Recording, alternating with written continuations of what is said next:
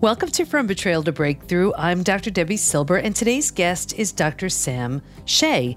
And Dr. Sam Shay has walked his own health and addiction journey stemming from a prolonged series of childhood betrayals by his school and community to overcome his 25 year addiction to video games, a 15 year addiction to sugar, as well as overcome his insomnia, gut problems, and a host of other health issues. Dr. Sam Shay now helps those who struggle with addiction, low energy, gut issues, and high stress via his online teleclinic, which individualizes every client with functional nutrition, functional testing, and customized lifestyle plans. Dr. Shay is the creator of the Tame the Beast of Addiction framework, a sugar addiction coach, gaming disorder coach, and gaming disorder ebook author, and creator of the 10 Pillars of Health framework. And when I first asked Dr. Sam Shay to be a guest on the podcast, I invited him because of the great work he's done after healing from his own betrayals and helping others do the same. I had no idea that he was the son of Dr. Jonathan Shay, who was responsible for the discovery of something called moral injury. I remember reading about it during my PhD study since moral injury is so closely related to betrayal. I feel like I got a double gift, and I hope you enjoy our conversation as much as I did. Here we go. I am so excited that we have Dr. Sam Shay today. When when I asked Sam to be on this podcast, I just knew him for his wonderful work, but it's almost like a double gift because not only is he going to be sharing what he's up to, but sharing just the incredible work of his father too. So, welcome Sam. Thank you, uh, thank you, Debi, for having me here. Um, it the your the topic of betrayal is actually a really uh, close theme in, in not only my life personally, but also in my clinical life. But as you said, it's also generational because my father, um, my father, pardon me, my father's life work has been around PTSD and moral injury. And, and, and for everybody's sake, could, can you explain what moral injury is? Explain that to us. Sure. So the background of it. So my father's name is Dr. Jonathan Shay. He's an MD and a PhD, and he he's he's the one who's been credited with the term moral injury. And the, it's important to understand the difference between PTSD and moral injury because it relates to betrayal in a very close way. So it's easiest to understand PTSD first, and then go into moral injury second. So PTSD is the perpetuation of legitimate survival mechanisms into a non-survival situation. So for like PTSD, you can it's like surviving when people were genuinely trying to hurt you uh, or worse. And PTSD has three main clusters of symptoms. But I mean, we're not going to go into like all the nuances, but this is coming directly from my father's work. The three main clusters for PTSD are hyper remembering, like remembering this is what mortal danger looks like and you won't forget it. So this is the constant repetition of of the dangerous situation. The second cluster is the numbing and withdrawal which is used as a resource sparing mechanism when you're in mortal danger. So you shut down everything that's not critical so you can have all the reserves you can for your own personal survival. And then the third cluster is hyperarousal which is when you gather all your resources to meet mortal danger and the persistence of these three main clusters uh, hyperremembering, numbing withdrawal, and hyperarousal the persistence of these three after the danger has passed that's PTSD. Mm-hmm. And you know what, Sam, I just want to stop you right there because it, so often I think we assume that PTSD is sort of rever- reserved for the war vets. You know, like, like, a car backfires and they're reminded of their time in yeah. war. Can you share how it can also be, some, be have to do with betrayal? Okay, so so betrayal is actually the, the thing is is that PTSD and moral injury, which is more in the realm of betrayal, they frequently go together. So when I describe moral injury, you'll see how PTSD is woven into it. PTSD is not the same thing but they frequently happen together.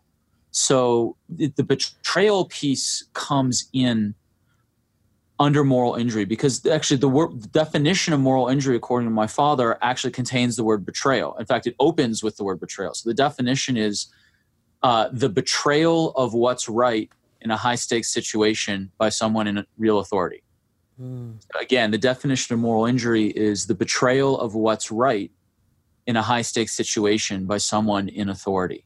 So, betrayal is when you have the not only it's it's the loss of trust mm-hmm. where uh, if someone if you're in a situation like say a family member like you're someone's married and then someone has an affair that's a betrayal of what's right what's right is defined culturally and of what is praiseworthy and what is blameworthy. Like there's there's not necessarily a universal code mm-hmm. of what's right because it's very culturally defined and then there's it fractals down to smaller and smaller units. Like there's the culture then there's like city culture and then there's neighborhood and then there's families and then there's between individuals and so on and so forth. But basically culture defines uh, what's right and then by someone in authority. Well if if you're in a relationship and someone has an affair that person is an authority figure within the context of the relationship. Like at least they're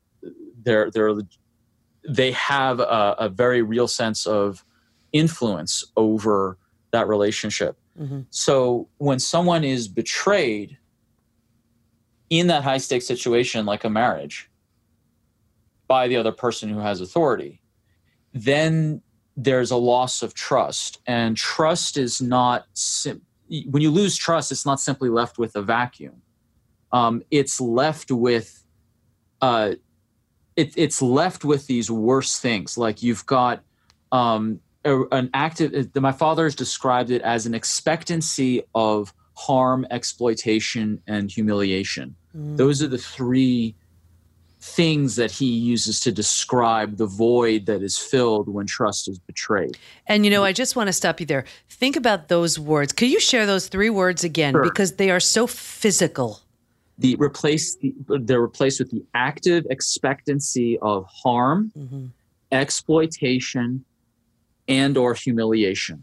Right. Harm, exploitation, and or and humiliation. That is a powerful punch. Now, the, the jargonish term has been paranoia, but that's not an operational definition. It's way more useful to use the term harm, exploitation, and humiliation. And that's what moral injury is. And it's predicated on betrayal. So when people are betrayed,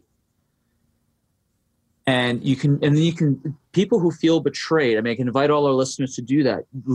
Like you take the behaviors, how your behavior has changed since the betrayal, and slot it in, see if those behaviors slot into the expectancy of either harm, exploitation, or humiliation. Like, let's say, hypervigilance, which is common.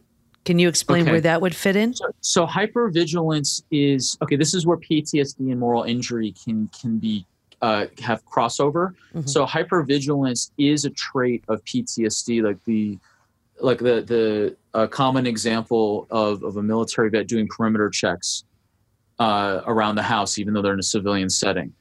But hypervigilance, uh, that's a form of hypervigilance as it relates to PTSD. Moral injury in hypervigilance is that when you have uh, betrayal there's a there's a an arousal there's a hyper arousal. So the expectation of harm exploitation humiliation you're going to be more naturally hyper vigilant to preemptively prepare oneself for the expectancy of harm or exploitation or humiliation and how to respond to that. Now uh, we're repeating these words over and over again but it's necessary because that's the actual operational that's where it operationally defines in terms of what happens when you're betrayed.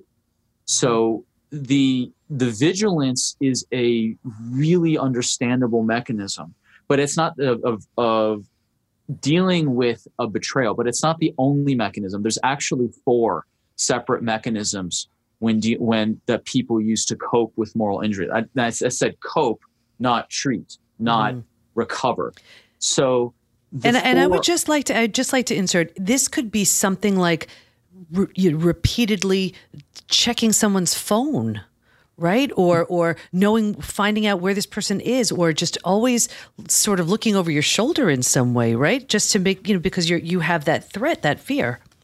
Correct. And mm-hmm. and when people constantly check there's you, you, can for example the most common most common example is is facebook stalking your ex. And the fear of being humiliated, of like, oh, now all my friends know that they're now with this other person, or or look, they're smiling. They did, you know, they did that on purpose. Uh, now the whole, all of our common friends know, mm. or they're or they're you're checking to see if they're telling bad things about me which is fear of harm whether it's physical harm or reputational harm uh, or exploitation like are they going to be saying things or trying to manipulate me or are they going to engage in some sort of narcissistic destructive behavior that's going to cause me a lot of emotional or financial grief or otherwise. And uh, the hypervigilance is one of the behaviors would be constantly checking the the signals to getting re- it's basically doing reconnaissance if we're talking about military applications here. You're getting is trying to tap into the sources of recon uh, even if it's self-destructive like if it's emotionally self-destructive to do that like just taking up a lot of resources and occupying your time and certainly stressing you out. Mm. Now you mentioned four and i interrupted you four no, no, oh okay uh, four things that you were going to talk about yeah, the four. Okay, so now these four come from, or three. Let's say three came from my father's work. The fourth is is my add-on, which I've discussed with him um, when I when I interviewed him, and and he was. Uh, he, he, in principle, agreed with it, but he hadn't done any personal study on it. So basically, when someone has moral injury, they have a couple options. One is that they strike first. So I'm sure you've had listeners here who, when they've been betrayed, then they just go on a warpath, even though it may not seem like a warpath, or at least it's a justifiable one. Mm-hmm. That's that's option one is to strike first. Option two is to hide mm-hmm. and to just totally withdraw and try to avoid the limelight and or or, or just shell up like a like a turtle. Mm-hmm. The third option would be to become a brilliant and fluent liar wow. and try to manipulate everyone and everything around you. Mm-hmm. Now, what that if, if you look at that in a context of betrayal and you're and the constant active expectancy of harm exploitation and humiliation then lying becomes a useful yet destructive strategy to try to control people around you to minimize the expectancy of harm, exploitation, humiliation. Right. And you know what's common to all three of those? I just get this overwhelming sense of exhaustion. They they just yeah. seem so exhausting to keep up. Yes, and and this is why you see um, people develop uh, energy disorders when they're under tremendous amount of moral injury or they're dealing with betrayal. So I see it in practice. So like when I when I work with people who've got, um, you know, hi, you know, hypothal- hypothalamic pituitary adrenal axis dysfunction, or called HPA axis dysfunction, it's like they're not able to regulate their stress response anymore, and they either feel really jacked up. Or they feel really tired all the time or they have swings of energy up and down mm-hmm. so it affects the stress response system like it's going to give at some point and i mean this there's there's kind of colloquial terms, you know, quote unquote adrenal fatigue, which has been, uh, I think, better redefined according to literature as HPA axis dysfunction. But you you you're almost certainly going to be interviewing people who talk about um, quote adrenal fatigue, and, and, just to contextualize it, is the body is not able, the body's response to stress has become dysfunctional. Mm-hmm. Mm-hmm. Um, and like I've written about you know adrenal fatigue and and talk about this HPA axis dysfunction. But basically, you're, you're dead right. The, the the fatiguing nature usually comes after a state of hypervigilance, and the and especially if you are becoming a pathological liar in order to control for these three expectancies. Mm-hmm. Um, I mean, Mark Twain said it best: "Tell the truth. There's less to remember." Mm. right, right. It's, it's very, very exhausting to keep up with everything. Now, to give a sense of where my father got all this this insight, he was a psychiatrist. He is a psychiatrist who was also a military and got involved in the military, but also as a classicist. So he studied uh, Homer's Iliad and Homer's Odyssey. His first book, called Achilles in Vietnam: Combat Trauma and the Trials of Homecoming, is an actual step by step the story of Achilles is actually a step by step explanation of how the best quality moral character can have their character wrecked by moral injury. Mm. Okay, and then Odysseus in America, his second book, is about how leadership malpractice is the most common cause of betrayal, uh, especially amongst organizations. That the right. betrayal comes because like, that definition of moral injury is the betrayal of what's right in a high stakes situation by someone in authority. Right. It's it's it's moral injury, especially in a military or an organizational sense, is leadership malpractice. And Odysseus is one of the best examples in, in cultural history of the worst possible leader and a pathological liar. Uh, now we see him in the West, and he shows up. With, oh, all these great adventures. Yeah, he left with 600 men on his ships and came back with one himself. Donned no less than a half dozen disguises, and totally narcissistic and a pathological liar. So this is nothing new. nothing new. It, Homer, my father's conjecture, and he's and and is that the the there was no movies back then, so the the great poems were used to transmit information to educate a population that almost everyone was a soldier or is a soldier at some point in their life on this is how you get screwed up and this is what bad leaders look like that screw mm. you up and get you killed. Right. Wow. So tell us the fourth. The fourth one is um, so this is my addition to it is when you experience moral injury, instead of striking first, hiding, or becoming a brilliant liar, is instead uh, attaching oneself to a person or an organization for protection. So rounding people, so people who have experienced moral injury, like leech themselves onto organizations or people. You know, so this is the risk of people joining totalitarian movements. Mm-hmm. Or cults, or uh, specific branches of, of certain religions, or whatever it may be, where they feel that um, I, I need protection from harm, exploitation, humiliation. So I'm going to subsume myself to this person or organization because they will provide the um, walls around me. So this isn't this isn't a, like a support group or, or to get any sort of confirmation that yes, this was wrong, what was done, and, and we're here to help you. This is for a different reason.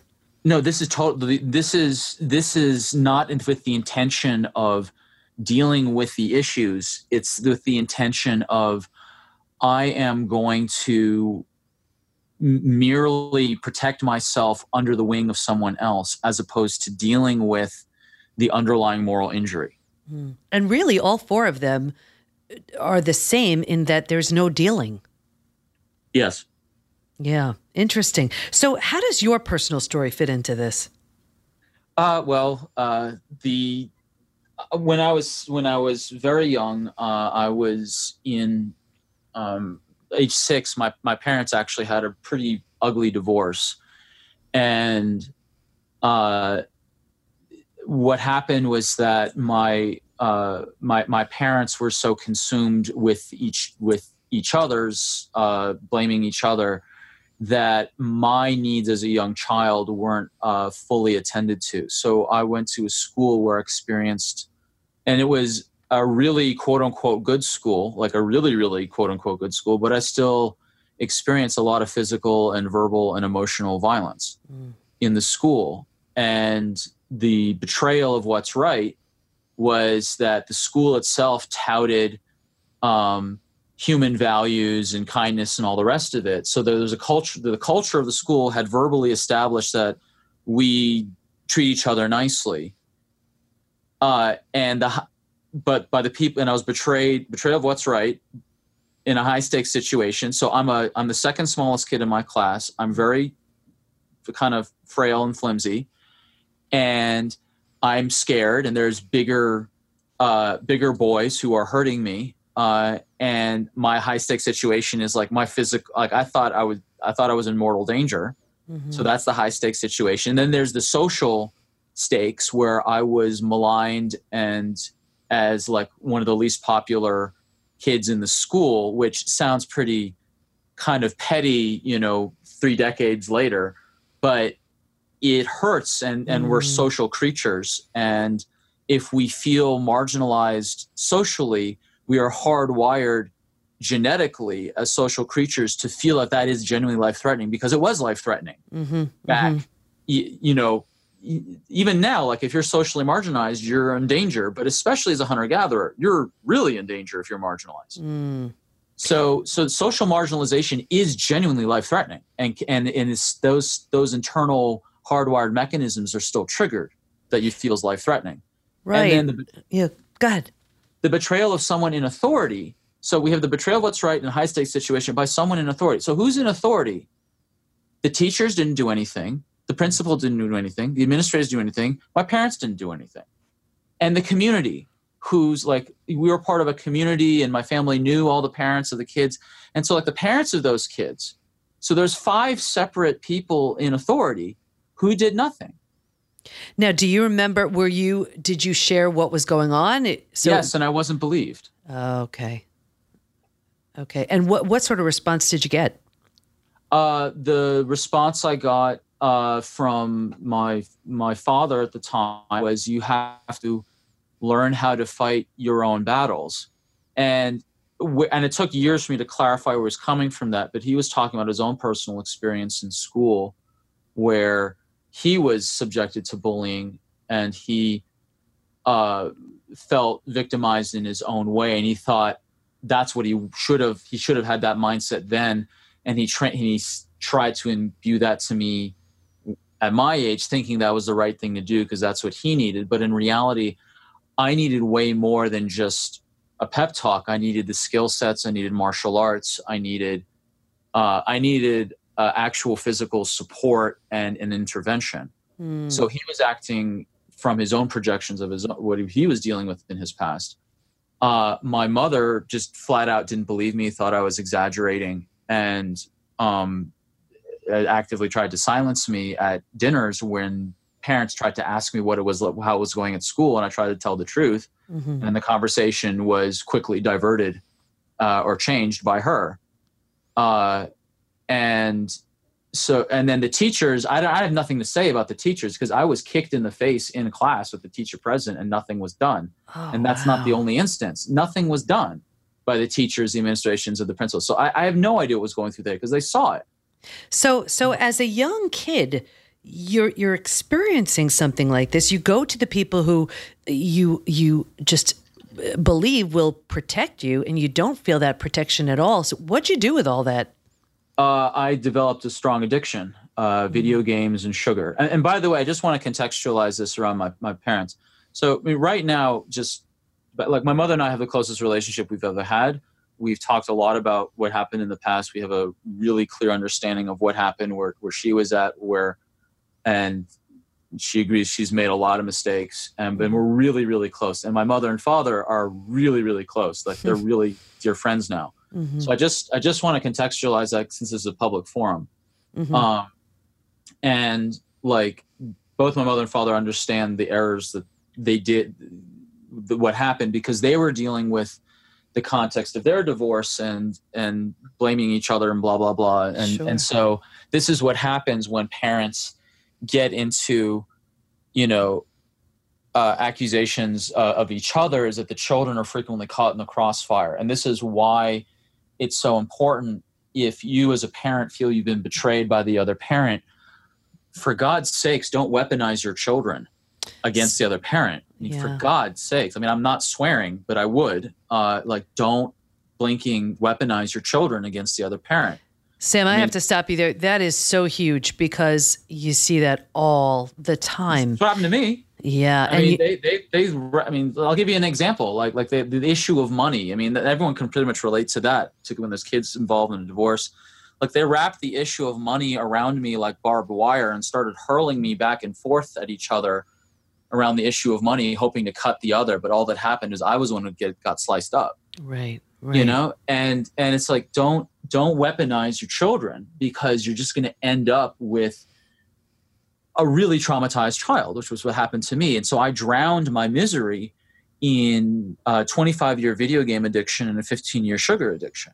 Mm. And uh, other kids, which I mean, I, I, I work with people who are addicted to to other things. You know, I chose video games and sugar because uh, those were immediately at hand, literally. Mm-hmm. Um, and it was a space that was repeatable and uh, really easy to literally plug into. And I felt like I, I didn't have any social outlets because all because my quote friends, you know, in that mm-hmm. school were not really my friends, uh, particularly when they would turn around the next day and, and hurt me.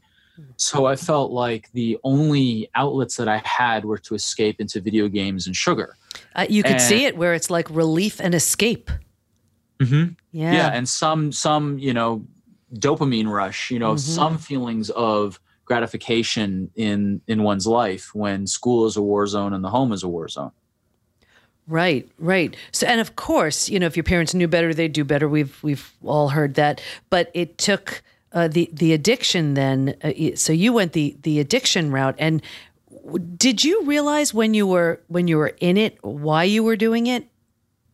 Uh, pretty much, but I didn't know how to get out of it. I mean, except uh, the only thing that I understood as a child was get good grades so I can get out of here. Because mm-hmm. I was I was told told the line that if you get really good grades, you can go to a good college and then you'll have a good job and then you'll have a good life. And so the only thing that I had my eye on the ball was just get good grades, numb out whenever there wasn't homework to do, and just keep moving forward so I can get out of here. So that's that's how I survived. And the the the thing and I knew that I was really stressed out. I was abundantly aware of it, but I had no other mean as a child that I was aware of that my that in support for to actually deal with it. I mean, I tried. I mean, my mom did send me to um, a psychiatrist, but like my my experience was like I would go and I would talk about how hard it was at school, and I would frequently feel worse after the end. Mm, so and that, that didn't help you. It's. I mean, this is one reason I got into mind body medicine uh, was because I found other techniques that were able to incorporate the body, the physiology, the nutrition, and so forth, and and improve my sleep because I was also severe insomniac from all of this. To yeah. actually deal with the physiological mechanisms to improve my outlook, not just not just focus on stressful thoughts, which are critical, but there's more to dealing with uh, betrayal than just looking at stressful thoughts because there's a definite impact on the physical body. I mean, that's why. I mean, that's why I, I, created the frameworks that I did in order to help people, whether they're dealing with something like that's chronically unwell or they're dealing with an addiction. Uh, and in almost all addictions I've come across um, have to do with some facet of moral injury because right. they're not able to handle their stressful belief system, their stressful thoughts, and so they get thrown into this cycle uh, that keeps spinning around and round and round. So mm-hmm. th- to deal with to deal with moral injury is an actual holistic approach. It's not just dealing with the mind because the physical body. My father says it best. It's like moral uh, moral danger is interpreted as physical danger mm-hmm. moral injury is interpreted by the body as physical attack. Wow. Okay. So that it's through the body that, that you need to heal. And and Sam, we're we're going to have to bring you back, but I, I have to because I, I really want to uh, give the listeners just a just some some inspiration and and hope. I mean, you you were able to absolutely heal from these addictions. So, can you give mm-hmm. us just even the, the briefest sense of how you did it and what they can look forward to? And if, if you're okay with it, I would love to have you back to to finish up our conversation.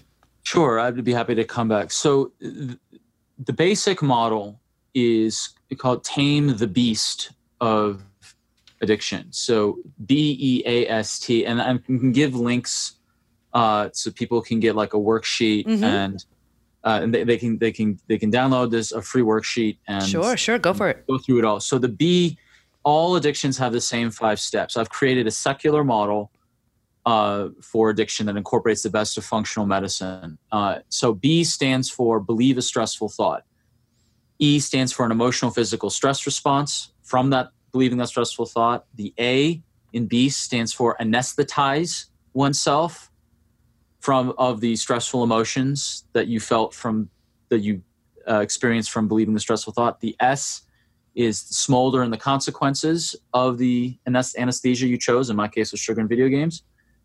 And then T is having terrible thoughts about the consequences.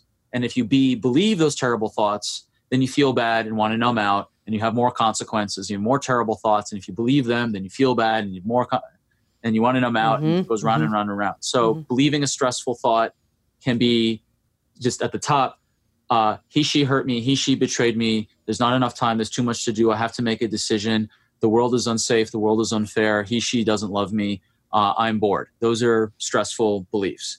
Hmm. emotion the e the emotional physical stress response can be anxiety fear outrage uh, grief uh, jealousy anxiety worry etc the anesthesias i mean just pick your vice sugar video games alcohol smoking work gambling game of thrones whatever your gig is. Mm-hmm.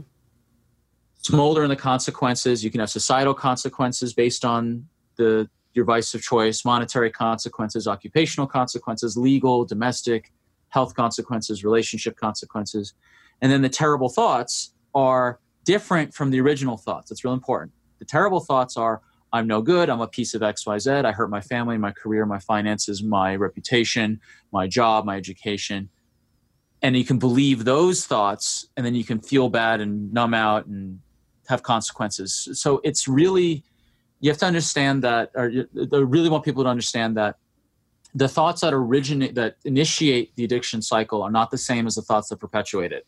That's really important. Yeah, I, and, and yeah, go ahead. And the mechanisms to get out of those are you have to for the belief you have to have a system that identifies and uh, questions stressful thoughts. So like for example i teach the work of byron katie but there's uh, other techniques out there that help with that.